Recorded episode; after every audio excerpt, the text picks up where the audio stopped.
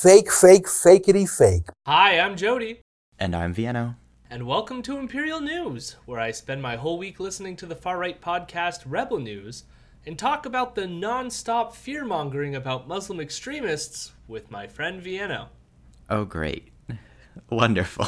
How are you, Vienno? I'm okay. We're doing like an earlier record than usual, and so I actually have coffee with me which is a very like weird thing because I normally stop that pretty early in the day. And it weirdly tastes like marshmallows, and that's kind of why I wanted to bring it up. It's just like I don't know why it tastes like this, but it's kind of nice. Yeah, I was gonna say like it almost sounded like a complaint, but I'm like tasting like marshmallows. Isn't that good? It, it's more just like baffling. I guess uh, at least it's a good mystery. It could. it could have tasted like something even worse, you know. I don't know. Yeah, no, it's it's just it's worth commenting on. Is I guess it. How are you? Uh, I'm I'm good. I'm a little tired. Uh, we had a stream last night that was really good. Uh, we had the good folks from the Tuckered Out podcast on stream with us. It was the first time we got it to work with like all three uh, three videos or, or webcams going all at once and uh, anyways, it, it worked out pretty nice. We watched some uh, Matt Walsh and Ben Shapiro and talked about their podcast, and it was tons of fun. So uh, I highly recommend their podcast. They're they're awesome uh, folks as well. Uh, Tyler and Troy were were kind and fun to be around. So uh, I recommend go go check out their podcast. It's wonderful. Tuckered out. They basically do what we do, but for Tucker Carlson. So if you like listening to our podcast, I'm sure you will enjoy listening to to theirs. Uh, I mean, I was gonna say unless you can't stand Tucker's voice, but if you can't stand Tucker's voice, you probably can't stand Ezra's either. So you, I don't, I don't know if this helps or not, but no, they were fun. I like them a lot. So yeah, uh, and we'll be posting some of those uh, clips to YouTube as well. And again, I'll just plug right in the front as well. If you want to subscribe to our YouTube, that'll help us out a lot it's been doing uh, really well lately in terms of views, and so uh, it would be nice if also we have some subscriptions increasing that because eventually we'll need to reach a certain threshold of subscribers to be able to uh, monetize our channel. Uh, I don't know if monetization is going to work with us because of the content we do, but maybe it will. So uh, it's free to subscribe to our YouTube. It costs nothing for you, but it helps us out, out a lot. So if you wouldn't mind uh, doing that, that would be so awesome. We would love it. Jody having his old band moments where he explains that it's free to subscribe to somebody on YouTube. Listen, well, I mean, it's not free to subscribe on Twitch. I'm just saying. Yeah, sure. I'm just saying it's free. There's no cost. You could just do it. Well, just do it, and we would be forever grateful. That's all. The future is now. Yeah. Listen, we're just gonna go to the Imperial Roundup. I've had enough of this. Hello, my rebels. Hello, my rebels. I'm a good boy.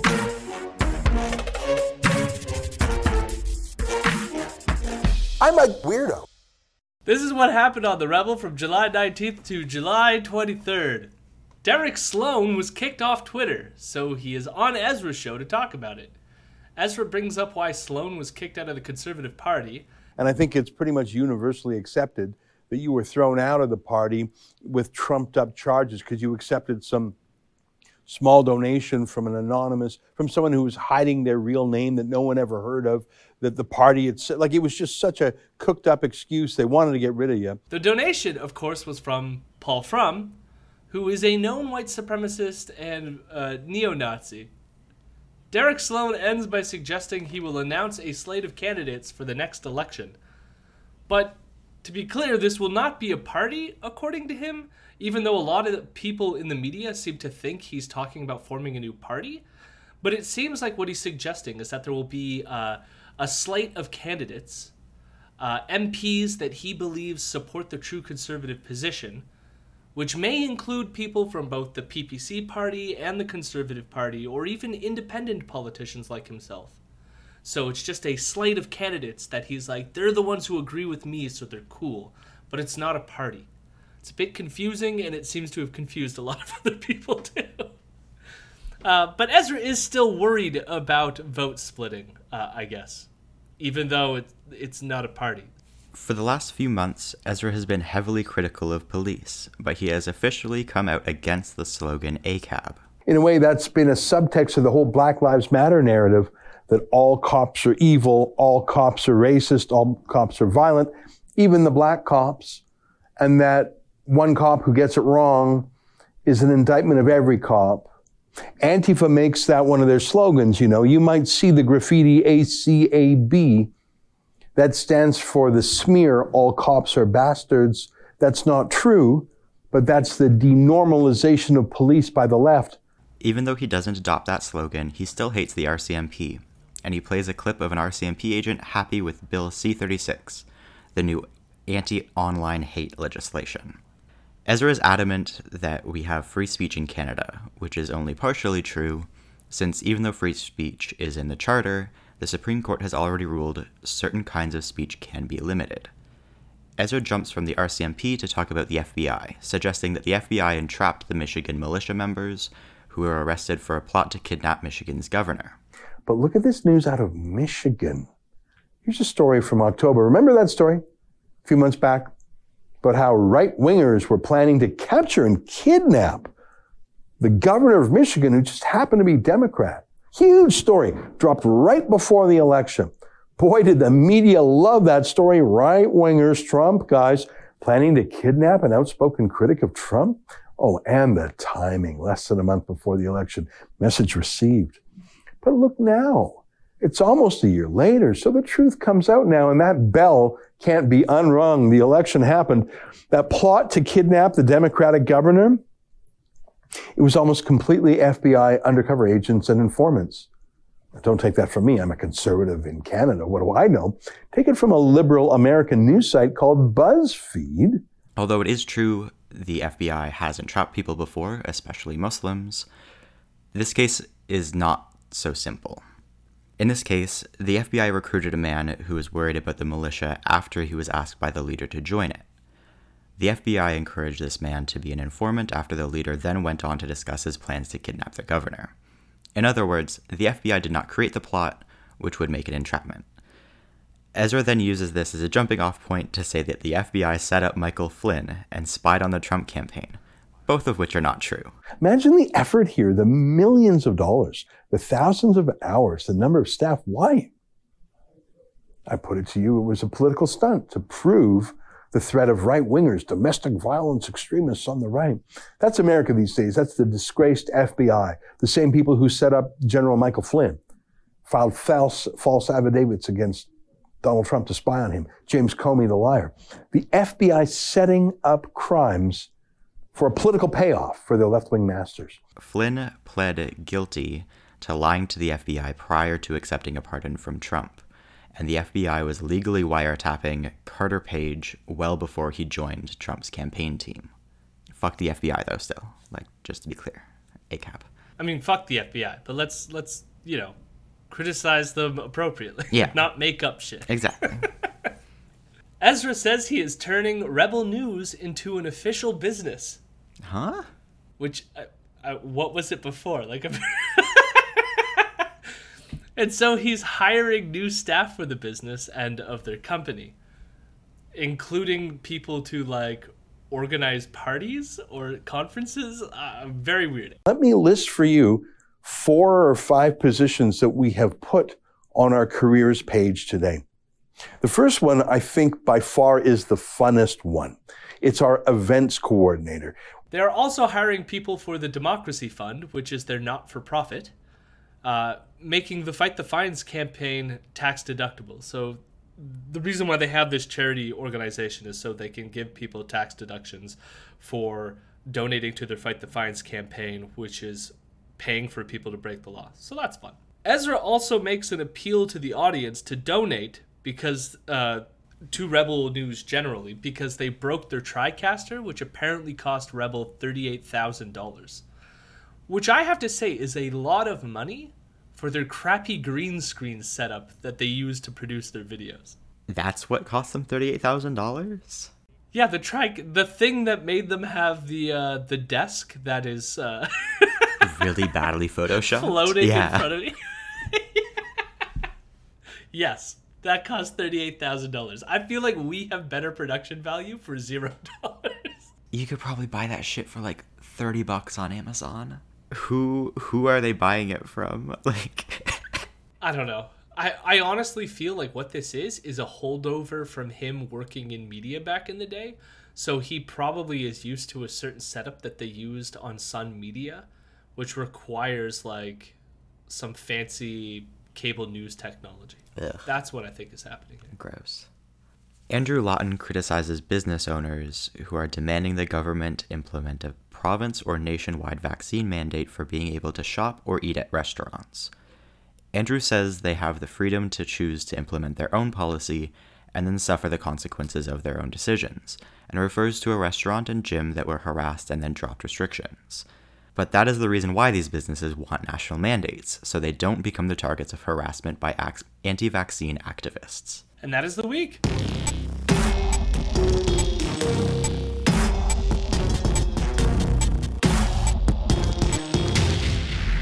There's two main stories that I want to cover this week.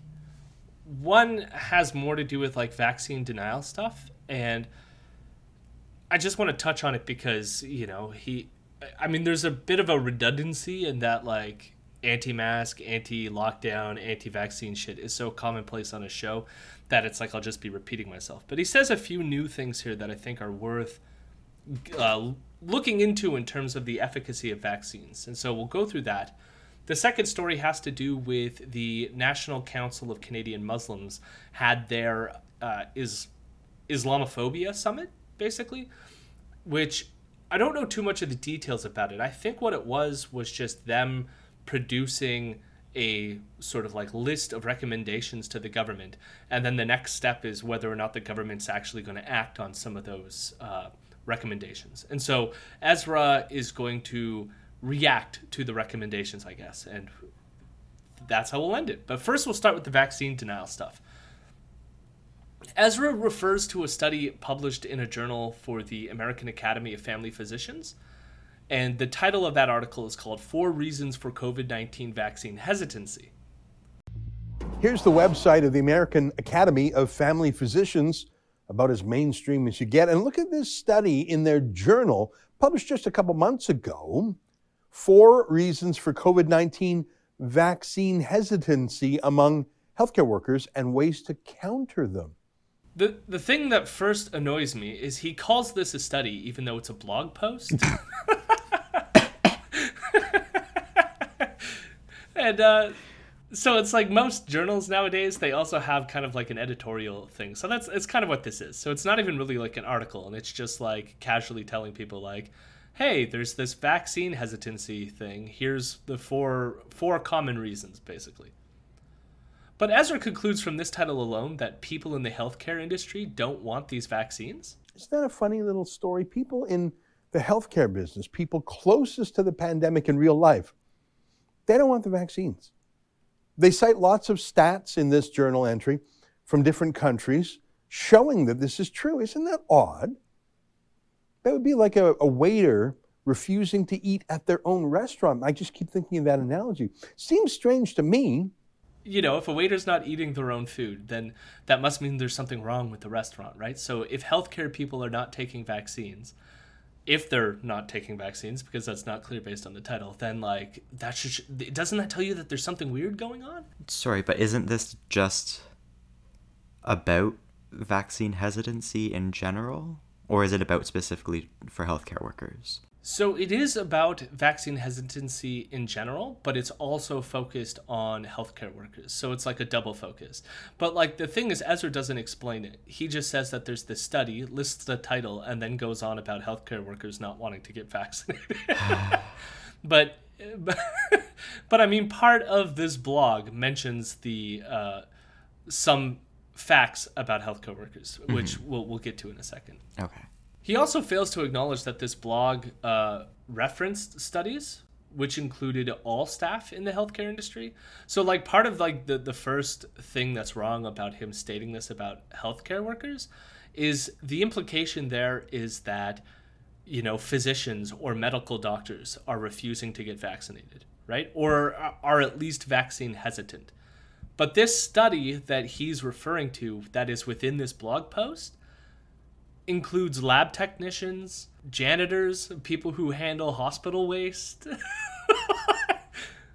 so it's just everyone who works in a healthcare setting. It's not doctors. Right? Yeah.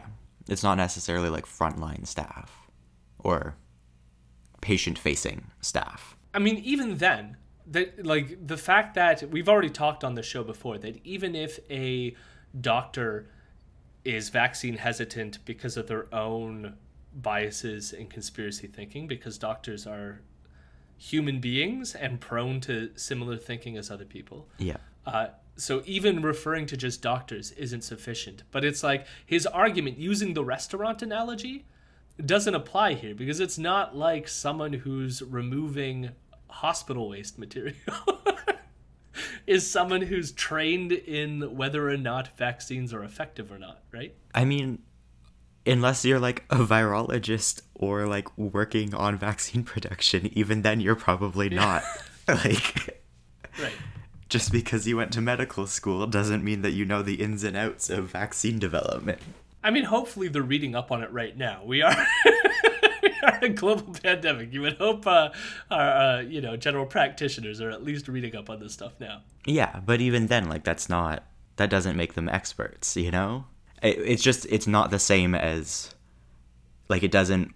The analogy with the restaurant worker type of thing doesn't work because if they're not working in where vaccines are produced, then they don't know if somebody spit in the food. like I mean, there's also the thing where it's like you can tell as a waiter that a restaurant is unsanitary. Like that, like say if you see rats scurrying back, and they don't have like proper uh, pest disposal and stuff like this, you could be qualified as a waiter to make that assessment about the safety of restaurant food, right? yeah, But like again, that's not the same as like a healthcare worker uh, injecting people with a vaccine. You need large scale randomized controlled trials to make those kind of conclusions. Imagine if restaurants had to do that with the food. Although I guess like you know test markets and stuff like that is kind of similar, where it's just like Yeah. hmm, we have to use these people as test subjects to see if the food tastes good or not. Well, I think part of it is a, a largely intuitive too. Like, how many rats before it really becomes concerning? Maybe you could do a randomized controlled like trial on that, but most people are just like, "How about uh, no rats?" You know. these damn liberals, they don't want rats in their restaurants. Next thing you know, they'll be saying they don't want cockroaches either. Ezra also doesn't mention that even though healthcare workers are not at 100% vaccine uptake, I mean, nobody is at 100% vaccine uptake, their numbers are still really close to the general population, if not higher. With, uh, depending on the country, uh, healthcare workers are around 70 to 80% wanting or have received the vaccine. Ezra claims there is a study from Harvard showing that 37% of nursing home staff got the vaccine. But as far as I can tell, this was a CDC study, not a Harvard study. I mean, I tried looking, I couldn't find one from Harvard. Maybe these uh, people worked at Harvard, I'm not sure. But it was a CDC study back from January. And these were this was when vaccines were first starting to roll out. However, now, several months away from January, most states are now well above the 30, 37% for their healthcare, our uh, nursing home staff. Which it's like, so it's like if you put out this stats and you go 30, only 37% have gotten vaccinated, and you're like, ooh, that's bad. But now we're well above that. Currently, like maybe that stat is not a good stat, you know? I think there is kind of an issue in like using nursing home staff as the example also, just because like I guess I don't know 100% in the United States what it's like, but here it's so completely unregulated and so completely just like mm-hmm. yeah, we will take fucking anybody off the street, like please. And then yeah, sure, you know, oh, you're going to lock that person in their room and let them, you know, dehydrate to death? Sure whatever. Like that's not our issue. The we're getting money from like those people's you know families that don't want to deal with them anymore. So like using them when like there is a like at least continent wide scandal on how shitty nursing home staff have been to the people that they are supposed to be taking care of is kind of like a bad benchmark, I guess, because they're already so much shittier. because he's implying they have some sort of expertise here. It's Yeah. like not only like what you're exhibiting is, is not only do they not have the expertise, but also it's like there's many cases in which they've been shitty. Now, like I don't want to say that about all nursing home staff, obviously, but like especially in America, like a lot of these companies in, uh, well, I mean even here too. So let's be real. Uh, Yeah. A lot of nursing homes, it, it has more to do with the private enterprise fact of where they cut corners. And a lot of the staff end up complaining and trying to unionize because they feel bad about what they're doing to the people under their care. So like I don't I don't want to belittle all nursing home staff. It, it's just it's a it's a product of the system. Uh, yeah. that being said, I mean, now if you look at data, especially in America, because this study specifically focuses on America, almost every single state is above 70% nursing home staff vaccinated. The only state, the lowest states are, of course, Republican states in the southern U.S. So you get like your uh, your Mississippi, your Louisiana. But either way, those those southern states are around the 40% range. Uh, so that could that could be a lot higher. It probably needs to be a lot higher. But at least for most of the rest of the United States, their nursing home staff are around 70% vaccinated. So Ezra then fearmongers about breakthrough infections, which happen, and he suggests that it's confusing that people who have gotten two vaccines can still be infected. And he brings up, uh, so I don't know if you've been following this story, but a bunch of Texas politicians fled the Texas state to prevent a, a vote to prevent a vote on a voting restriction bill, and so they fled to Washington to then petition uh, Congress people and the Senate to pass voting legislation. And a few of those people had breakthrough infections. Look at this. I don't know if you saw this news. A bunch of Texas Democrats who all had two jabs flew on a private jet to Washington as some sort of political protest. Now it turns out that some of them got sick too with coronavirus again. None of them are getting very sick, but it does sort of raise the question do, do these vaccines work? I mean, it should be obvious to everyone now, but like breakthrough infections uh, are rare, but they do happen. No vaccine is 100% perfect. Sometimes uh, some people don't have a proper antibody reaction. It could be because, for whatever reason, whatever vaccine they got didn't contain enough of the stuff in each thing, even though they're supposed to. But like accidents happen. Like the thing is, like nothing is 100% perfect. So some people are going to get infected even though they got vaccinated. That's how this works. I mean, well, it's also the case, I, I will say this as well, that as fewer and fewer people or more and more people actually get vaccinated, the infection rates, uh, uh, the overall infection rates will continue to decrease, but the overall percentage of people who are vaccinated that get infect- infected will increase because that's the only place the virus can go is people who had uh, poor vaccines or just didn't have an antibody response to the vaccine. Well, and the issue is that like regardless of breakthrough infections, like they are kind of like across the board a lot milder in comparison to unvaccinated people. Because that's also part of the point of vaccines is that even if your body doesn't have enough of an immune response to completely like stop infection it'll be such a mild infection that you might not notice that you had it or that like you'll have very mild symptoms when otherwise you might had you might have had like severe like hospitalizing or death you know symptoms like Yeah, I mean that's why you're finding like even in the UK right now when cases are starting to skyrocket again. Actually, I think they're coming back down, but they were peaking again. Uh, but deaths remain quite low because even though people are getting infected, they're not dying from this because of the vaccines. So even though you get the breakthrough infections, at least we're preventing people from dying, which is the whole point, right? Yeah. And like the other thing is that the longer it goes on with out the world and everybody being vaccinated, there are going to be reservoir reservoirs for the virus to mutate and then like kind of skip past vaccinations based on earlier variants. Like, it's the flu, basically, right? Like, he has made, Ezra has made that argument before as well, where it's like, oh, like, it's basically just like a pretty rough flu or whatever.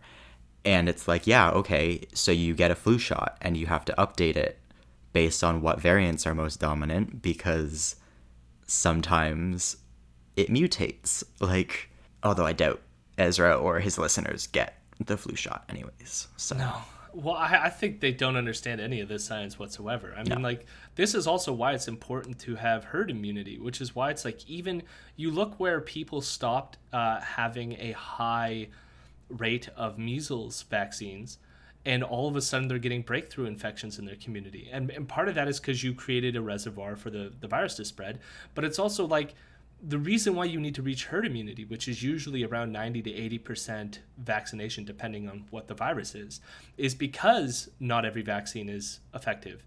And it's also because not everyone can get a vaccine. There's the immunocompromised or people who are allergic and stuff like this, right? So the reason why you want herd immunity is so that there is no reservoir. And so it protects even the people who, uh, for, for whatever reason, their vaccines were not effective.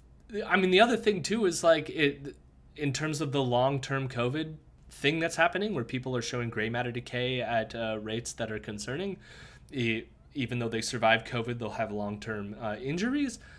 That seems there's some evidence right now that seems to suggest that those are mitigated as well by vaccination. So just get vaccinated is like I guess the message here, you know, like all this fear mongering for nothing. Like just because people have a breakthrough infection does not mean that vaccines don't work.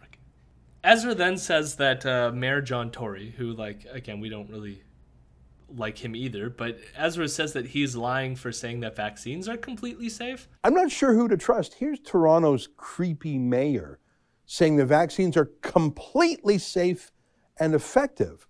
But um, that's not actually what the companies themselves say, and it's not what the FDA says. These drugs are not approved, they're just authorized for emergency use, and there are all sorts of publicly known side effects why is he lying here? I can maybe agree that quibbling, like, what do you mean by completely safe? Because, like, of course, Ezra mentions uh, uh, the side effects part of it. Although, like, the thing that Ezra also adds onto it is uh, that these were put through through emergency use, so we still don't know whether or not they're completely safe, right? Uh, even even though, like, the funny thing is, I wonder how long this talking point is going to last because coming soon, they will be off emergency use and be fully FDA approved. We're coming near that time. And then they're they're probably going to be like, "Oh, well the FDA is just approving it now because they of we've been calling out their emergency use thing and they're just doing it to like lie and manipulate us, right?" Yeah.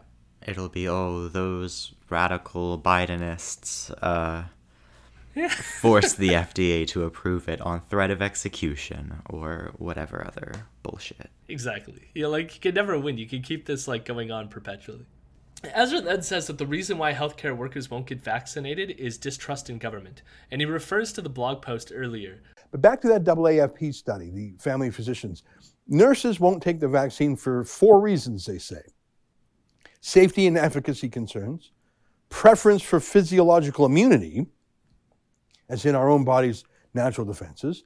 And this next one, distrust in government and health organizations. That's quite something. We all distrust and hate the government, but I think you probably have to work for a big health organization to really realize it's a kind of government too.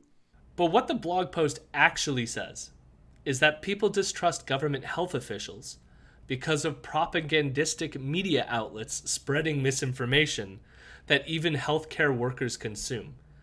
So, in other words, and Ezra never mentions that, but literally the blog post blames people like Ezra for why healthcare workers are not getting vaccinated. How did he complete law school with this bad of reading comprehension? Well, he it's because he wants to push a narrative, right? I know. He wants to tell his audience that like government bad. He clearly read this, which is why it's disingenuous. You could like the fact that he hides this part of the article that he read in order to just highlight that people hate the government because here's the thing is the next reason is that uh, people lack trust uh, because of Trump moving too fast, specifically in calling the vaccine program Operation Warp Speed, that people felt that that was like implied they rushed it through and therefore it wasn't safe. And Ezra doesn't even mention that because that cuts against his narrative that Trump was good government, right? So that's why he's just going to say, oh, what this blog post says is that it's distrust in the government. And then he'll go on talking about Trudeau and how these people suck.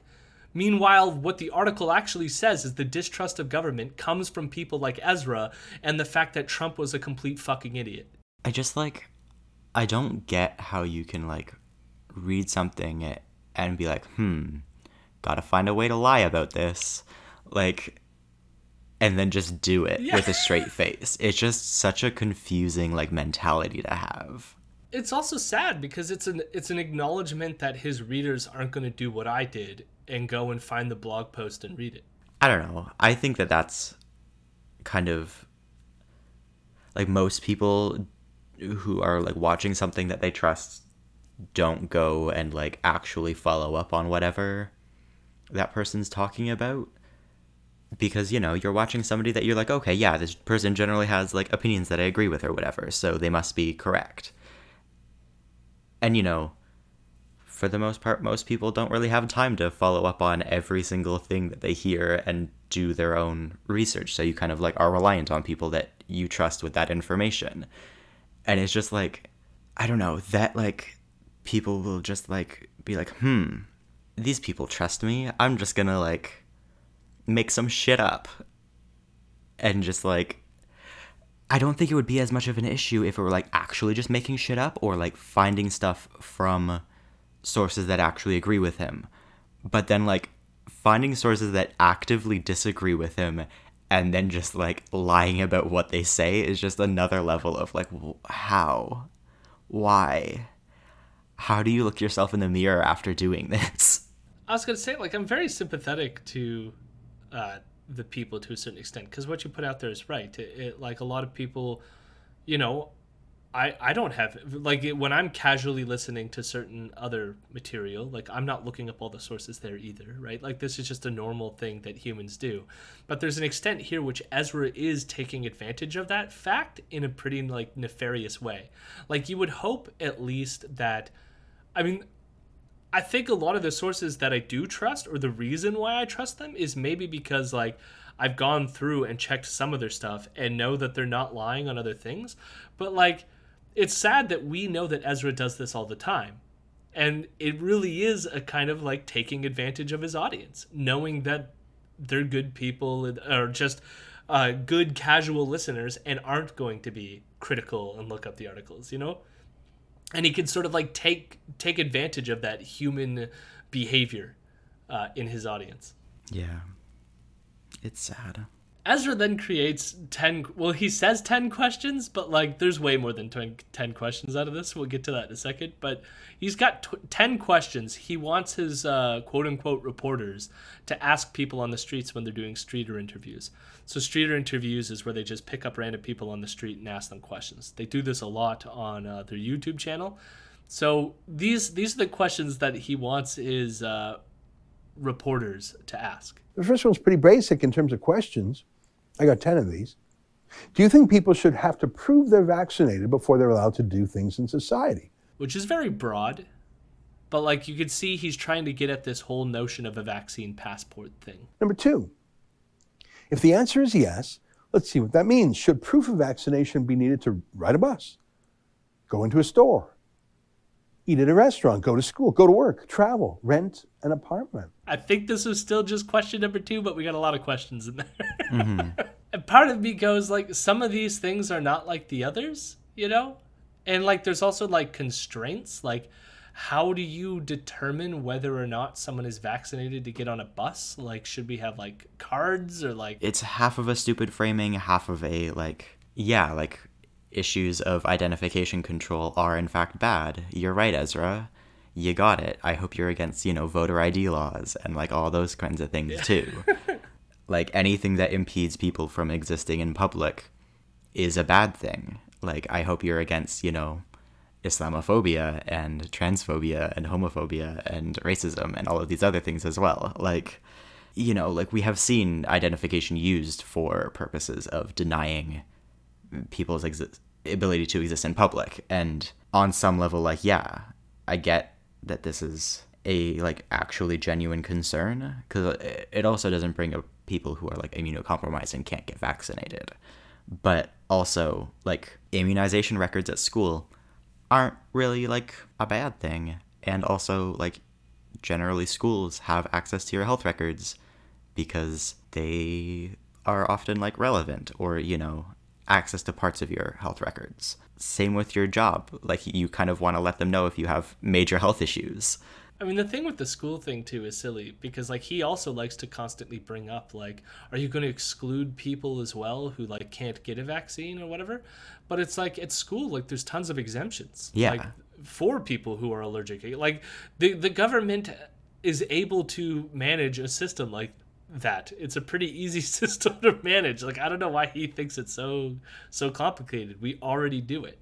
But like you notice as well that he always like brings up renting an apartment, and I think part of that is like because he wants to ramp up the fear to be like, uh, eventually the you'll have to have a vaccine in order to have a home or a place to live. But it's like we mentioned this the last time we brought this up as well, which is that like landlords already find ways to discriminate against people, which is why you know we do have homelessness issues involving people not willing to rent with people due to financial things or like you know there's ways we discriminate against people from having a home already. But Ezra's not mad about those. He he's just mad if like a a landlord won't let you rent if you don't have a vaccine. But who's who's ever like supported that position like if it's a house and you're not near anyone that's socially distant no one's going to care about that but he's using it as like a fear mongering tool. Like the bus, the school, a restaurant, possibly depending on what the job is, those all might be things where, yeah, vaccines might be necessary. Yeah. But renting? Why would that be an issue? I mean, I get that this is I guess that this is why I I hate like that we've kind of accepted the right wing's use of vaccine passport rather than just immunization records because immunization records has a very clear meaning and also like is applied to public health kind of as is like everywhere whereas like vaccine passports do have a kind of like understood meaning of control because that's how passports function is like it impedes your ability to freely move about the world that we all share i don't know it's just like Yeah. we've kind of like the the media and kind of like everybody else have kind of like bought into the right wing's rhetoric just by accepting the term vaccine passport as like something that is neutral or even good. Yeah, no, I agree with that. I mean, part of it is hard because we're we're addressing them on our show, so like, Yeah. the, the words just in my head. But like, I never talk about a vaccine passport uh, off of this show. Yeah. but yes, What should people who are excluded do? and I would say go get vaccinated. I don't know. Should we publicly shame people who aren't vaccinated? and part of me is like, it depends on what the shame is. So it's like if it's me on the podcast going get vaccinated, then yeah, publicly shame them. What if people can't take vaccines for a medical or another good reason? Again, that's not an issue. Uh, we mentioned it two seconds ago. Should people who have already recovered from COVID and who have a natural immunity, should they be forced to take vaccines too just to get the passport? ignoring the vaccine passport aspect of it, acquired immunity does not give you as much as a robust immunity as a vaccine does. So yes, get your vaccine. Then we get into like the weird section, even weirder than what we've already gotten. So seven is Are there other diseases we should also grill people about? Like, I don't know, AIDS. for one, I'm like grill people. Like who's grilling people? No one's grilling people over like having the disease. I mean, and again, like the issue is a context of how the disease spreads. You can't spread AIDS by just being on a public bus with someone. Unless some like horrific accident happens and both of you manage to survive or something. Like, This feeds into the next questions Yeah. because like he goes, if not, what's the difference? If not, what's the difference? How about people who are alcoholics or really fat? Should we shame them too? Ban them from things? And it's like, why would we like ignoring the fact that like he's being fat phobic and all this shit? Like, why would we ban people who are overweight from doing things? What's the justification for that? Yeah. Like, COVID is an infectious pathogen. Being obese is not infectious. You're not going to spread it to people. I walk downtown past an alcoholic and smell his breath, and then boom, I got a drink. like, Yeah. what? I- like I just I it's like he's got he he hit on this notion of like social shaming and just went for it but it's like yeah you shouldn't shame alcoholics you should probably get them help. You, you shouldn't shame people who are overweight uh, largely because you probably don't know what's going on with them health wise and many people who are overweight are still healthy. Like you shouldn't shame people for how they look.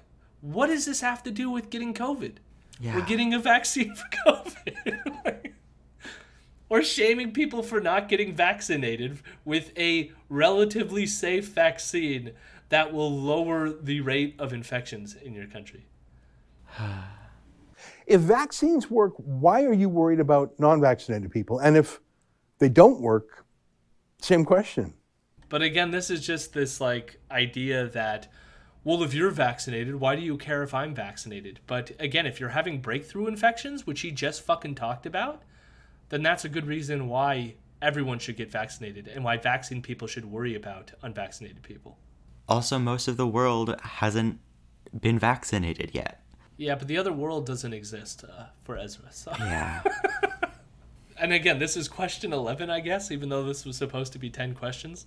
And lastly, COVID isn't even in the top 10 list of reasons why people die in Canada in any given day. Heart attack, strokes, cancer, and those are all much more deadly, and all of them are connected in part to our health choices diet, exercise. Should we have the ability to grill people about those private things too? We should just be shaming people for random diseases. Somebody's heart beats next to beats in their chest when they're next to me and boom, I have heart disease. It's so embarrassing. It's so embarrassing that he can be this ignorant about disease and vaccinations.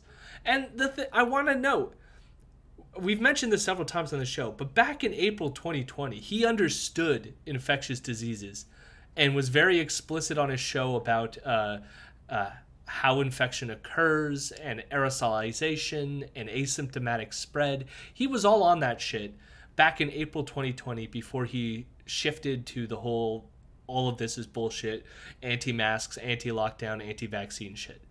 So he knows better and he's being purposefully ignorant to the detriment of our society because this is going to kill people. I just have to say it. He's he's advocating not to get vaccinated or at least putting enough doubt in people's minds such that they don't want to get vaccinated and they're going to be the ones spreading the dis- disease to each other. Woohoo.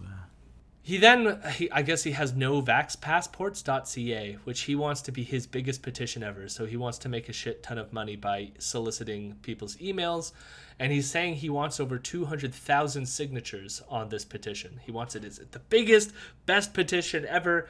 And then they want to fight the biggest legal case to fight the vaccine passports, apparently. The vaccine passports don't exist. You're fighting against a fear that you've created in your brain.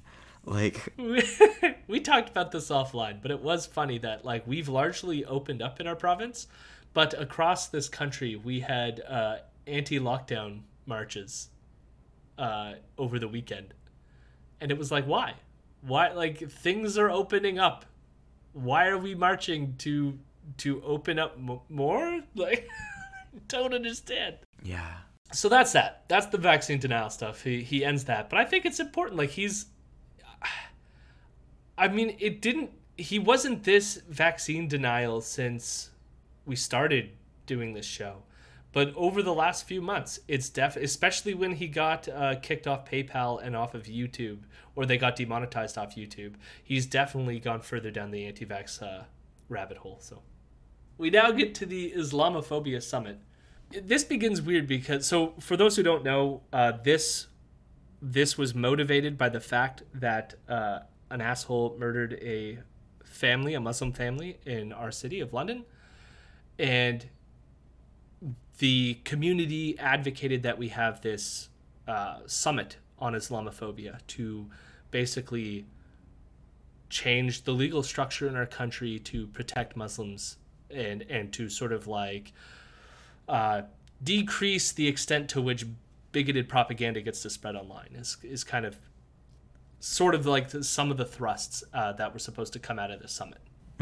This summit occurred uh, ten days ago from when we're recording, and Ezra, I mean, he it recorded it. The summit happened before he did uh, his show as well, but he's just responding to sort of like the the sort of recommendations that they provide. Specifically, like, at least what we have here are his responses to one specific organization's recommendations, and it's Right. just the NCCM, the National Council of Canadian Muslims. Um, when there were like a bunch of orgs at the event, and there were also just like even non-Muslim orgs that recommended things that were sponsored or you know supported by a bunch of different Muslim organizations. And so all the recommendations come from the NCCM's release, I guess. Now, Ezra begins by playing a clip of uh, Justin Trudeau and suggesting that Trudeau will implement the most radical pro Islam agenda in a non Muslim country. That's how he starts the segment. So you can already tell that he's being, uh, let's just say, uh, super Islamophobic which is again we we stated this when he covered what happened in London, Ontario, that he is one of the biggest purveyors of uh, Islamophobic violence, and he's against things like Bill C thirty six in part because he's probably worried they're going to come after him, partly because there has been several extremists, white supremacist extremists particularly, that have carried out acts of violence in our country that have watched uh, material that has been released by rebels, such as people like Gavin McInnes or Tommy Robinson, who uh, were both rebel employees at the time when these people carried out these acts of violence. Ezra wants to stipulate, though, that he's not he's not discriminating against Muslims because he's just being critical of Islam. This is going to be interesting because there's a difference between being critical of Islam, the religion, and being critical of Muslims, discriminating against ordinary Muslims. And I think it's a very important distinction. Islam, the religion, the philosophy, political Islam, these are all ideas. And of course, every idea ought to be able to be criticized, at least in a free country. And the problem with Islamophobia, the word as it's become implemented in politics, is that it scoops up any opposition to Islam's expression, either religiously or politically or even through political violence. And it calls that anti Islam hatred on par with hating an individual, discriminating, against an individual. I'm worried about this anti Islamophobia summit for that very reason. I will say that is kind of like the bigot's go-to response to any of this is like, I'm not discriminating. I'm just being critical.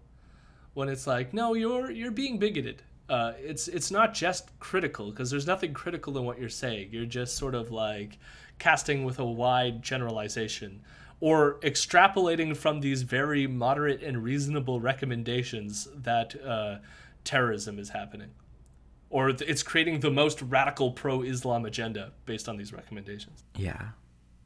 And again, recommendations, not passed into law. Not like Oh, oh, well, see, Ezra has a theory about that too. of course he does. so first, Ezra thinks the upcoming summit on uh, Islamophobia is going to reinstitute blasphemy laws. I don't support discriminating against people or picking on people, let alone violence on people based on religion. I certainly don't oppose that. But I'm worried that this will actually become a backdoor to re implementing a blasphemy law in Canada, and not just for attacks on, oh, let's say, the Danish cartoons of Mohammed, where I was hauled before a Human Rights Commission a dozen years ago. And then Ezra claims that the NCCM is linked to the Muslim Brotherhood, which he wants to say is a terrorist organization. And on the eve of that summit, a group called the NCCM, the National Council of Canadian Muslims, has released nearly 100 pages of recommendations for all levels of government and indeed much of non governmental society that would transform Canada into an anti Islamophobia state, giving it more political and police tools than even a country like, oh, say, Pakistan would to hunt down anything judged to be critical of Islam. That's my worry. The group, NCCM, formerly was called CAIR-CAN, the Canadian uh, branch of CAIR, Council of American Islamic Relations, a group that a U.S. judge once said was linked to the Muslim Brotherhood. Although I could find no evidence that the NCCM is linked to the Muslim Brotherhood at all, but it wouldn't matter even if they were, in my opinion. Is the Muslim Brotherhood a terrorist organization? I don't think so, but Ezra thinks so. Okay. sure. or at least his his theory is that from what I understood by what he said on the show was that the NCCM is linked to some sort of charity organization and that charity organization is linked to the Muslim Brotherhood and the Muslim Brotherhood funds other terrorist organizations. So I don't know if he's saying the Muslim Brotherhood is themselves terrorists but they fund terrorist organization. And since the NCCM by donating to this one group that donates to them which then donates to terrorism makes the NCCM terrorist friendly. I think is his argument. Fuck off. Like, No, again, like he's a bigot. Like Yeah. let's just be fucking real here. Like if there's we've made this very clear. He wants to say that he's just being critical of Islam. But that's like 8 degrees of separation from a terrorist, therefore everyone is essentially a terrorist. Like it's ridiculous. dumbass. So this is why Ezra doesn't think that they're just rec- recommendations. Okay, so he plays a clip of Trudeau. Well, first he describes the clip before he even plays it by saying that Trudeau has already agreed to move forward on the list of things that the NCCM wants.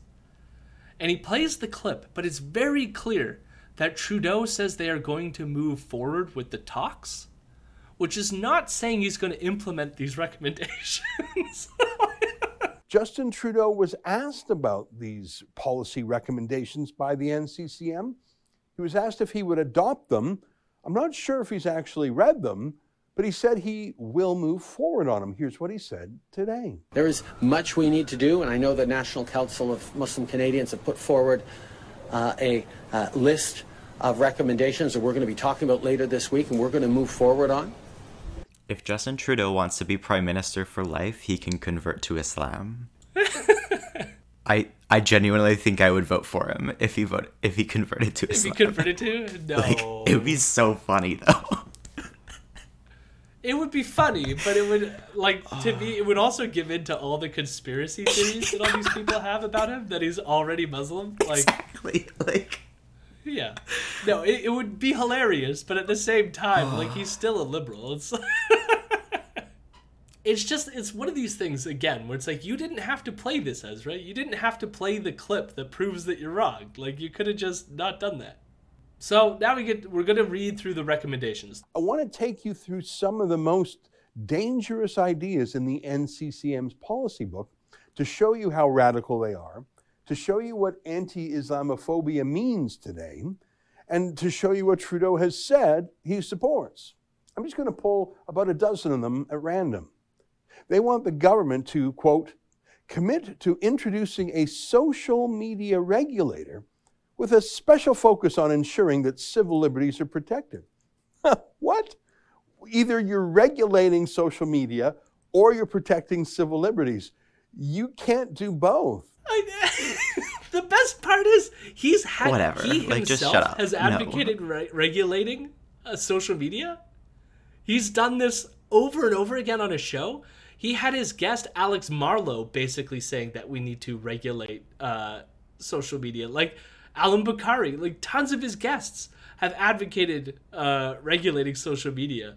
Like it's so is he saying like I mean I obviously agree that he Ezra is not protecting civil liberties, but like his argument here is he's just admitting himself that he doesn't protect civil liberties because he wants to regulate social media. It's just so stupid. Mm-hmm. The NCCM demands an investigation into whether national security agencies have unduly deprioritized the study of white supremacist groups. Specifically, such a study could point towards disparities in resources and funding having been put towards surveilling indigenous, black, and Muslim communities in contrast to white supremacist groups in Canada. Makes sense, right? And in part because one of these groups is worse than the others. So we're investing all of our resources looking at the one group when the white supremacists are doing more of the damage, that's a bit of a concern, right? And Ezra's response to this is There's a bit of a theme in the NCCM document.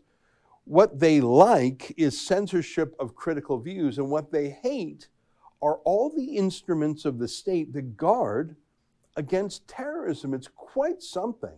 The recommendations of uh, the International Civil Liberties Monitoring Group actually addresses like the terrorism issue pretty well, I think, in that one, it calls for uh, protected legislation for whistleblowers employed in all agencies exercised by uh, exercising national security functions, including CSIS, and uh, audit all counterterrorism and counter-extremism training manuals for Islamophobic framings and content. Commit to not using or expanding rights-violating anti-terrorism laws that have been used to racially and religiously profile Muslims in Canada, instead of entrenching such laws by applying them against white supremacist and Islamophobic actors the serious concerns raised repeatedly by civil liberties, human rights, and anti racism organizations regarding Canada's national security framework must be addressed.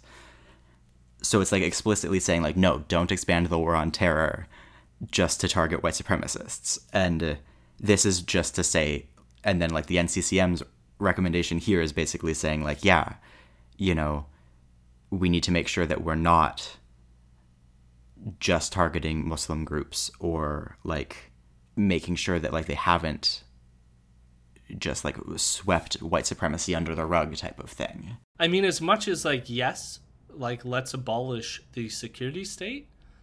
If we have a security state, it's better that it's actually going after the bigger problem. I guess you know what I mean. Like, which is why it's like again, I don't think that these recommendations necessarily go far enough, uh, or or at least go in directions where I wouldn't necessarily agree but in their own terms like these are pretty reasonable recommendations.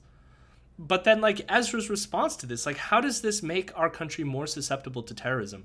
Especially considering like we're, we're going to get into it in a second but i just want to point out i can name two islamic quote unquote terrorist events that occurred in canada which i think each of them killed one person you know? I, I can't think of any honestly. Well there was the one at parliament the only other one I could vaguely remember is I think somebody hit another person with a car and that person that they hit with the car was a soldier and they did it because of I think the wars in Afghanistan or something like this. Again, I'm just spitballing here. Either way, it's happened so little in our fucking country that this is all I can think of. And I can tell you off the top of my head like even the attack in London that happened only a couple weeks ago is way more severe than any Muslim uh, motivated uh, attack that has occurred within Canada. Which is why this is so fucked up for him to think that by moving towards focusing on white supremacist groups, that somehow that leaves us more susceptible to Islamic terrorism. It's fucking ridiculous, is what it is, and bigoted. Yeah. Let me give you an example. They want to establish dedicated prosecutorial units for prosecuting hate motivated crimes. And what they mean by that is anyone who hates Islam. I have some friends who hate Islam. They're Muslim. Will they be prosecuted? Probably not. Considering he probably means like Tarek Fatah and yeah. like I don't know. No, it's probably Tarek. Uh, Fucking Salim Mansur. Like, who else is big in those circles? Like, he probably means like absolute dickheads that feed into white supremacy. So, yeah, maybe. Uh, yeah, I mean, like that's why I said like I, I don't know, probably not. Like, I mean, it depends on what you mean by hate hate Muslims. Like, like Salim Mansur and Tarek Fatah are special cases. Like they. some people can be critical of other people within their own religion. That doesn't make you like a bigot, you know? Remove the requirement for Attorney General's consent. The Attorney General's consent is currently required to begin any prosecution for the willful promotion of hatred and genocide. This is a uniquely high bar that should be abolished. The same should go for any future freestanding provisions around hate motivated crimes. I said that emotions should never be criminalized, but of course, our criminal code does criminalize promoting hatred against an identifiable group. Now, I say again, I'm against promoting hateful hatred against an identifiable group. I don't like that in our criminal code. I think emotions should not be legislated, actions should be. But at least that criminal code provision requires the Attorney General to review the case and personally approve the prosecution. I don't even know if I like this recommendation, uh, but uh, so I don't really care about Ezra's response either. but his response is sort of silly, I guess. Mm-hmm. The potential introduction of a public interest based defamation fund for Canadians who were smeared on the basis of hate. what? Defamation, I'm familiar with it because, of course, uh, we give and we receive it here at Rebel News in the courts. Defamation is a civil suit where if there's someone who has said something really mean about you, you can hire a lawyer, go to court, and protect your reputation. If you win, you'll get money. If you lose, you'll have to pay the other side. The NCCM obviously wants to go around hunting their enemies but they either don't think they can find a lawyer to do it on contingency, or they don't think they can crowdfund it, or they basically want you and me to pay lawyers to hunt down any of their enemies. I've never seen anything so bizarre in my life. Fuck yeah. Let's give them money. And it's it's funny because he's always crowdfunding his audience to help fight his fucking lawsuits all the time. Like you do the same thing, bud. The only difference here is it's putting aside money generally. And, and, part of this is like understand it. Like most people can't throw around lawsuits like Ezra can. So wouldn't it be nice if someone is being the victim of someone who's throwing hate and vitriol at them and smearing them and defaming them, that at least there's money aside so people can like pursue them if if it's the more reasonable thing for them to do. And then there's a fund of money there available for them. This kind of makes sense to me. I think it kind of relates to another one of uh, that earlier organization that I mentioned recommendations, which is like end the demonization and repression of Palestine solidarity activism uh, and uphold expressive and academic freedoms, where it's like if there has been a defamation based on like expressing pro Palestine sentiment or, you know, being a Muslim in academia, like having some sort of fund that is accessible so that they can like fight against that sort of shit would be really nice. Until there is a coherent set of po- policies enshrined to prevent the profiling and mass surveillance of our communities, pause the mandated countering violent extremism programs at the federal level and require Public Safety Canada to develop out a new program in consultation with racialized communities for broader public safety boy, that's a lot of words saying stop looking for terrorists. Just shut it all down till we can figure out what's up. Does that really promote Muslims? Does that really serve the interests of ordinary Muslims in the Canadian community? Or is that a very specific rocket fired at our counterterrorism police? But like, of course, he uses the language of rocket because he's he's and like again, calling it stop looking for terrorists? They're asking for evidence. Like nothing in what was recommended suggests and don't look for terrorists. It's going if you're going to racially profile people maybe have evidence that it works. That's such a shitty like recommendation is no, like I know. oh you got to make sure that your racial profiling is is is working. Like what the idea is here is just like any profiling system that we do have, make sure that it works, even if it's not racially uh, a racial profiling, you know. Yeah. But like I agree with you. I mean, like part of it is like I mean, there is tons of evidence that any profiling system that we do use just rounds up a bunch of innocent people and makes their lives miserable. Like like are these things effective? Do what's the cost benefit analysis here, right? Are we harming people's lives mm-hmm. more than we're helping? And Ezra's just like, oh, they're just going to encourage terrorists to come in. Is it? Where's the evidence? Like that's that's the point, you know?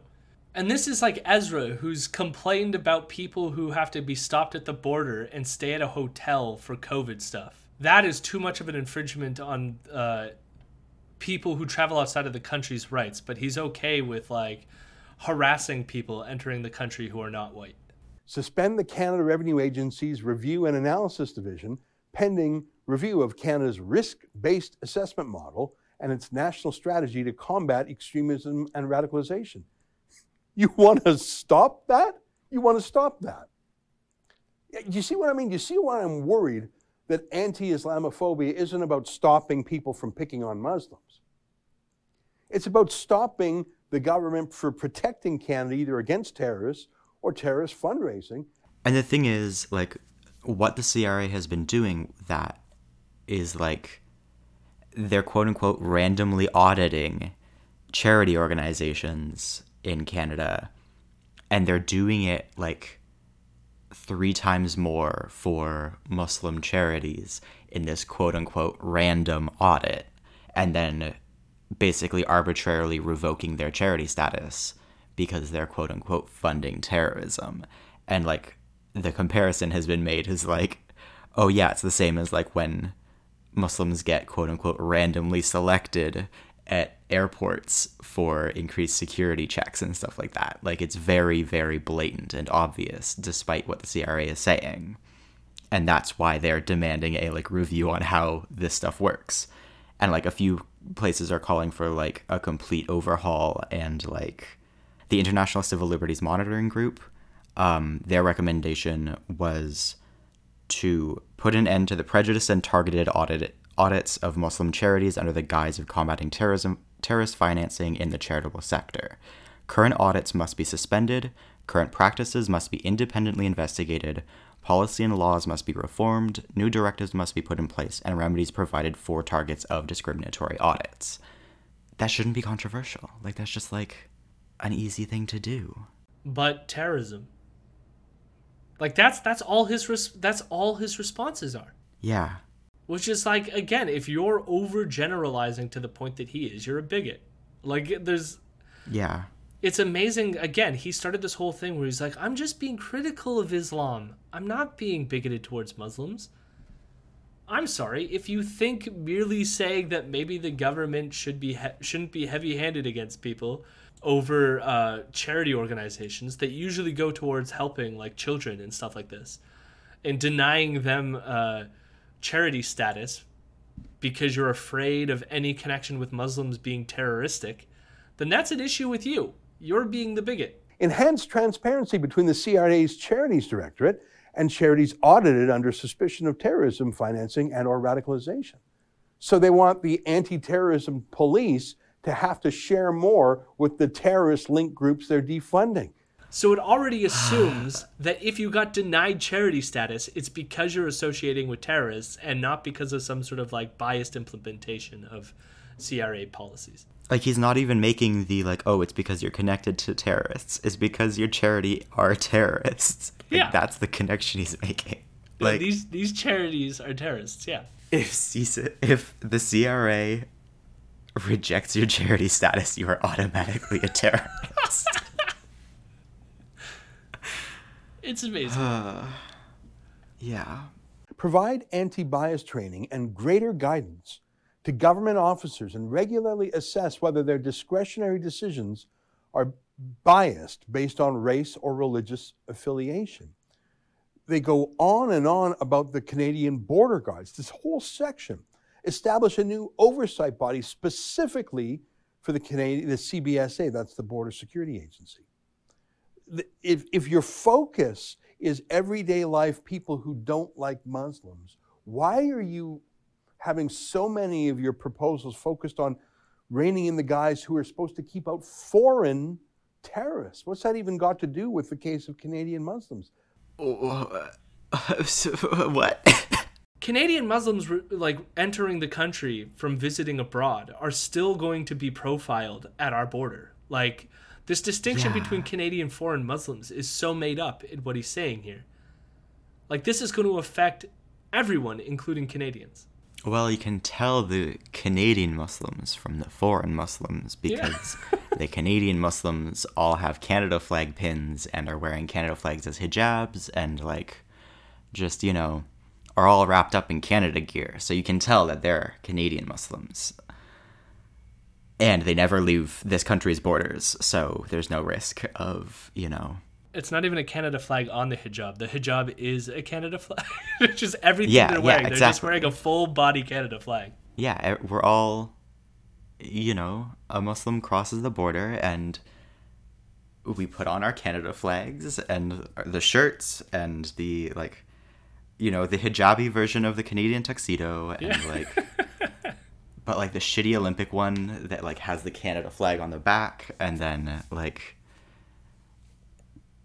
God, just. What a fucking stupid person. It's also the, like the making it harder to protect a country from terrorism, and it's like it's a review. it's just a review. You said it was a review, like just merely analyzing the question and going, "Are our policies working?" that itself makes it harder to protect a country from terrorism. media representation, incentivize production of Muslim stories told by Canadian Muslims through designated funding in the Canada Media Fund, Telefilm, the National Film Board, and provincial and municipal grants for arts and media. I think I think they might have wanted it at like heritage minutes as well. Like I feel like they might have mentioned that specifically and I want them so bad. Oh yeah, no, that would be awesome. No, I think it might be also like funding of the arts generally. Like there could be like a whole bunch of stuff that they want funding for like Muslim arts and stuff within the Canadian context, which again, cool. We fund lots of artistic adventures, so if we put some aside to help uh, Muslim Canadians express their stories, like let's do it. Yeah, it is a bunch of that. It said the Ministry of Heritage. That's why I thought Heritage Minutes. But oh, okay. it would be Yeah. amazing if they did heritage minutes though. oh my god, I want them back. Yeah, for our non-Canadian viewers, we used to do this thing in our country where we would, uh, especially on like cable TV for like children's programming, they would have these things called heritage minutes during the commercials, which would like tell us a story about Canadian history. So one would be like the guy who figured out that uh, certain areas of the brain that are related to strokes, uh, if you poke it, people smell smoke or something like this. And so in the commercial, you had the like the brain surgeon working on the brain, and then the woman's like, "I smell burnt toast," and it was like. The basketball one, like Because apparently the guy who created basketball is Canadian. Yeah, yeah. But do that, but for like Muslim Canadians. Yeah, let's do it. Literally like the only good thing that Canada has ever done is Heritage Minutes. Like I don't know, just like having random 1-minute documentaries as commercials is like yeah, there shouldn't be any other advertisements. Yeah, just scrap all advertising. Just have heritage minutes. But here's here's Ezra's response to this. Could you imagine if someone proposed doing that for, I don't know, Christian media? The government should give money to have Christian TV, radio, movies, arts. It's, it's incredible, but Trudeau says he's going to move forward with it. There's tons of Christian Fucking stories. regular Heritage Minutes. We're Christian. no, like, the thing that we're just talking about. or it's just like how many Christians exist in our country and like have access to all this stuff and produce Christian content. Like we have a Christian fucking television channel. Like what what like they don't need the funding because they have access. The whole point is creating spaces of access for people who aren't Christian. Kim's Convenience had a like very prominent Christian aspect to it. Like they went to church. Their pastor was like a side character who showed up pretty often. Like it's all Christian all the way down. Global Affairs Canada commits to challenging Islamophobia globally. You know, there's more than 30 countries that are Muslim majority. Uh, in fact, the, the Organization for Islamic Cooperation has over 50 uh, countries. I, um, I'm sure there are cases of anti Muslim bigotry in the world, but actually, I think that it's a far more acute issue the treatment of minorities within the Muslim world, including the treatment of Muslim minorities, such as the Ahmadiyya Muslims or the Ismaili Muslims, who are brutally uh, treated by countries like Saudi Arabia or Pakistan. Um, over, and then, of course, the Christians in places like Egypt, Pakistan, uh, even in Muslim areas of Nigeria and in Syria, Iraq. Also, like France and their whole Islamophobic deal, like they've just banned or they've just like decided that they can ban and possibly deport um, imams who say anything even like implying that Islamophobia exists in France. Like they're trying to like completely ban wearing hijab, like they're you know, Islamophobia is actually kind of not a uh, is, is you know is it's a bad thing and it's kind of widespread. No, it's it's it's bad. I mean, like, and the thing is, is like if you let it fester in other countries, it's gonna come here. Like, there's a reason why Rebel News is connected with Tommy Robinson. Like, you know, Tommy Robinson, one of the preeminent uh, anti-Islam bigots in uh, the UK. So it's like these things are Yeah. connected, which is why it's it's not just a local phenomenon. We need to fight it internationally as well. One hundred percent. Yeah. It's- And it's such a minor ask. I know, I know.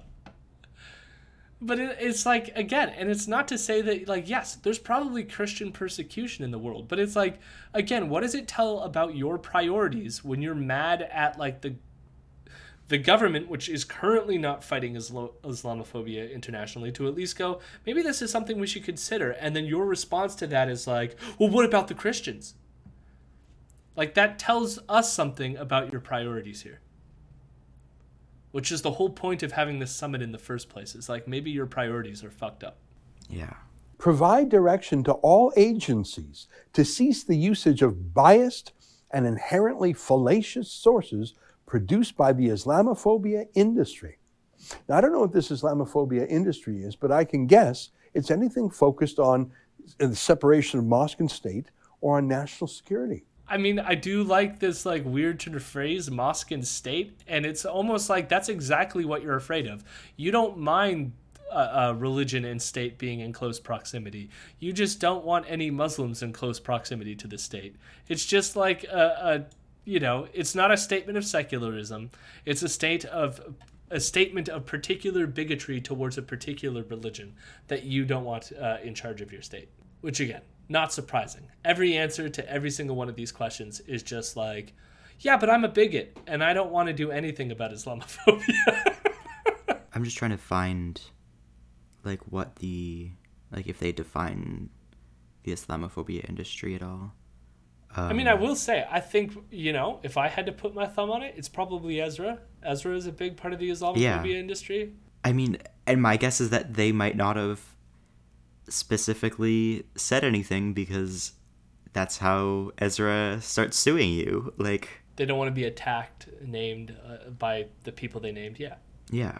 legislative change to empower relevant registrars to prevent white supremacist groups from registering as, registering as a society. They're, they're going on about white supremacism. I- I, think they call anyone they don't like a white supremacist, even if they're a minority. the NCCM probably doesn't have a podcast where they keep talking about people like we did in our uh, uh, Imperial Roundup segment, where again, when they talked about Paul Fromm, they didn't even mention the fact that he was a Nazi. They didn't even say his name. He was just some random nobody, even though he's a Nazi and donated money to Derek Sloan's campaign. Review existing legislation and pass legislation that prohibits violent white supremacist rallies on provincial property while paying careful attention to ensure the legislation is not overbroad and does not limit freedom to dissent. What? Uh, you know what? Maybe I missed it. Uh, have you seen any violent white supremacist rallies in Canada in your life? I haven't. Maybe I'm not paying enough attention. Uh, the thing about rallies is that anyone can have a rally unless they're violent. So, white supremacists or not, if you're violent, shut her down. You don't need to pass a law for that, but it would be quite weird to pass a law saying certain ideologies are allowed and certain aren't. I think anyone who's violent should be shut down, whether you're anti Muslim or anti Christian or anti black or anti white. I mean, that's not totally true. Like, we've totally had Proud Boys rally in parks, and like other hate groups have rallied in parks. And so, like, uh, I've seen them rally in parks. We've had them rally in Victoria Park locally. They're not provincial parks, but they're city parks. So it's like, Yeah. I don't know, these things exist. Just because Ezra likes to pretend like he doesn't know that they exist, they exist. Extend limitations periods for human rights complaints to five years to take into account the trauma victims face, while allowing a claimant to seek an extension to the limitation period if the claimant has extenuating circumstances reasonably demonstrating why they were unable to file a formal human rights complaint within the five year limitation period. So if you hire someone or have dealings with someone and then you say goodbye, five years later, they can come back to you with a human rights complaint. A typical lawsuit has to be filed within two years. They're just trying to whip up grievances. Again, total, re- totally reasonable hmm. ask, and his response is just, "Why are they whiny?" And the last thing is they want more polls to study the extent of racism in this country. And Ezra doesn't really comment on that one. That, this he goes into his like end monologue about this whole list, and he basically ends by saying, Like I say, these rules would be more at home in a place like Pakistan or Iran than in a place like Canada. And for Trudeau to say he's going to move forward on these, I find is distressing. which again, I thought these recommendations were pretty uh, moderate, pretty liberal, and uh, I don't know how. I mean, he clearly chose Pakistan because he wants to associate it with some sort of Islamic regime. I mean, like one, Pakistan. I think Islam is like the national religion, but it's not like. I like. I don't think an Islamist party is in power. I don't think like it's just like, you know, like it's not a uh, Saudi type place where it is like strictly linked between like institution like religion and like state institutions are like one and the same also, I don't think Islamophobia is that big of an issue in Pakistan. like, not something that they super need to focus on is systemic Islamophobia and the, like, mass killings of Muslims by white supremacists. Well, my my reason for thinking he chose Pakistan is because, I mean, that's where Osama bin Laden was. It's this notion in their heads that Pakistani harbors a lot of terrorists, and so it's this is this basic conception that somehow these recommendations that we just went through, which again were summaries, so they're not even the full extent of what the NCCM was actually like think like recommending. But I mean, his own interpolation of them were pretty moderate. Like these were pretty moderate reforms. But Ezra mm-hmm. wants to think that these moderate reforms are basically like a promotion of terrorism. And so therefore we're going to turn into Pakistan which harbors terrorists, I guess is the connection he's making here. Just fuck off, dude. Yeah, fuck off. This is absurd as hell. You're like it's it's amazing to me because he's he starts it off like I'm not a bigot and the whole segment was like but Yeah, it was a very long and extended. But and like I realized like a lot of this was redundant. I think it was productive. This is obviously going to be a longer episode. But there's an extent to which like he really wants to play himself off as not being an Islamophobic bigot. That he had nothing to do with the uh, rise of hatred in this thing. And here's the thing: is I'm not saying that any particular killer was inspired by Ezra, but Rebel News and the shit that he spews contributes to a culture which is Islamophobic, and is particularly what these kinds of legislations would help to protect us against. Is people like Ezra spewing this bullshit. So of course he's going to hate it, and of course the way he hates it is by being an Islamophobic bigot, which is the only way he knows how to like combat this shit.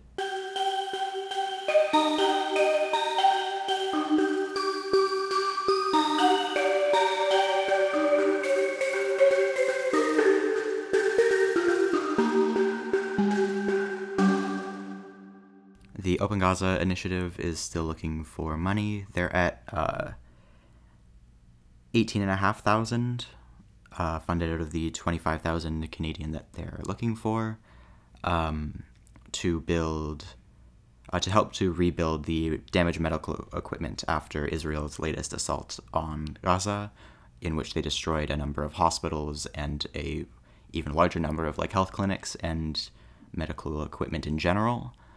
And especially as Gaza is unable to import medical equipment under the terms of the Israeli blockade that has been ongoing for 15 years now, they're kind of in desperate need of upgraded and repaired uh, medical infrastructure.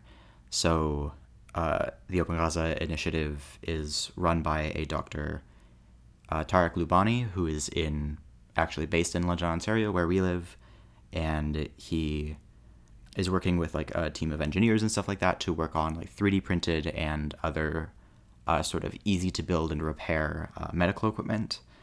And this allows the like designing and the like implementation to be done internationally, and then the finished designs can basically be sent to um, engineers and doctors in Gaza to then like begin the actual repairs and rebuilding. Uh, so it's like a really cool international initiative. They're pretty close to their funding goals, so if you have spare funds, uh, please send it their way. It's a really like amazing work that Dr. Loubani does. And then I have one of my like all-time favorite go-to articles as well, um, which is the Rez and the Reds How Communists Fail Indigenous Nations, which is a particular critique of how a lot of more statist uh, communist organizations think about how decolonization might work or the establishment of a like socialist state on the territory of Turtle Island and is basically a critique of there uh, those groups particularly like Marxist Leninists um, thoughts of like founding a workers' state on stolen land and how that won't contribute to any sort of like actual decolonization or equality on the land. Um, it particularly, I think, goes into the the U.S. party um, PSL, the Party for Socialism and Liberation, and their kind of like conceptualization of decolonization, which I think only gives Puerto Rico, Samoa, Guam, Virgin Islands, and Mariana Islands the right to self determination. And basically is just like, oh yeah, maybe we'll like expand reserves on the actual continent of Turtle Island. And I don't think it even talks about like giving Hawaii independence, which is just like a ridiculous thing for a supposedly like liberatory party. And I think it applies very well to kind of like every communist, socialist, social democratic organization based in North America. Like, I've seen it in my own interactions with the Communist Party of Canada, for example, where they don't have any actual clear ideas on anything. And you can see it, especially in provinces where, like, the NDP has taken power in Canada, where things don't improve for Indigenous people just because a party that is less explicitly evil gets into power. They're still perfectly willing to work with resource extraction companies and, you know, pretty much anybody else that makes money to further displace and marginalize indigenous peoples on this continent. Um, but it's absolutely worth a read. Really, really good article. I think about it kind of all the time. Yeah, I know with uh, some local communist orgs, or even just the Communist Party in Canada. Uh, I don't even think they acknowledge colonialism as a thing, or or they're very weird about it in the sense that it's like, you know, once you achieve the communist state, colonialism is just magically not a problem, or you know, like or something like that. Like they just Yeah. kind of ignore it when it's like, no, this is stuff we really need to uh, work on and. Uh, and uh, listen to indigenous voices and what they have to say. Yeah, I think the justification at the last like party thing that the Communist Party of Canada did was that Canada is not a colonial country because Lenin said that we're in imperialism now. And it's like, okay, so you haven't like adjusted your ways of thinking in a literal century. I will say too, if anyone is interested in like even some of the articles that Vienna was recommending here, we started on our Monday night streams, which started 8 p.m. Eastern Standard Time, uh, doing more lefty content. And in fact, last uh, this past Monday, we read one of the articles that Vienna had recommended on a previous segment, the "We Are All of Us Machines," which was written in uh, uh. And so Homintern.soy. yeah. so if these are things that interest you, uh, feel free to join us on our Twitch streams at 8 p.m. on Mondays and join the chat and, and have a good time. So, uh, yeah, that's all I want to say. Maybe we would select one of these articles going forward too. We haven't fully fleshed out this segment, but uh, it is happening. Mm-hmm. And it's been fun. And if you support and enjoy what you've heard so far, please give us a few bucks over on patreon.com slash imperial news. If you want to stay informed about what we're doing, you can also find us on Twitter at imperial news with a Z. We have a private Facebook group called Imperial News. We also have a Discord set up, and we'll be doing Twitch streams every Monday, Wednesday, and Friday at 8 p.m. Eastern Standard Time.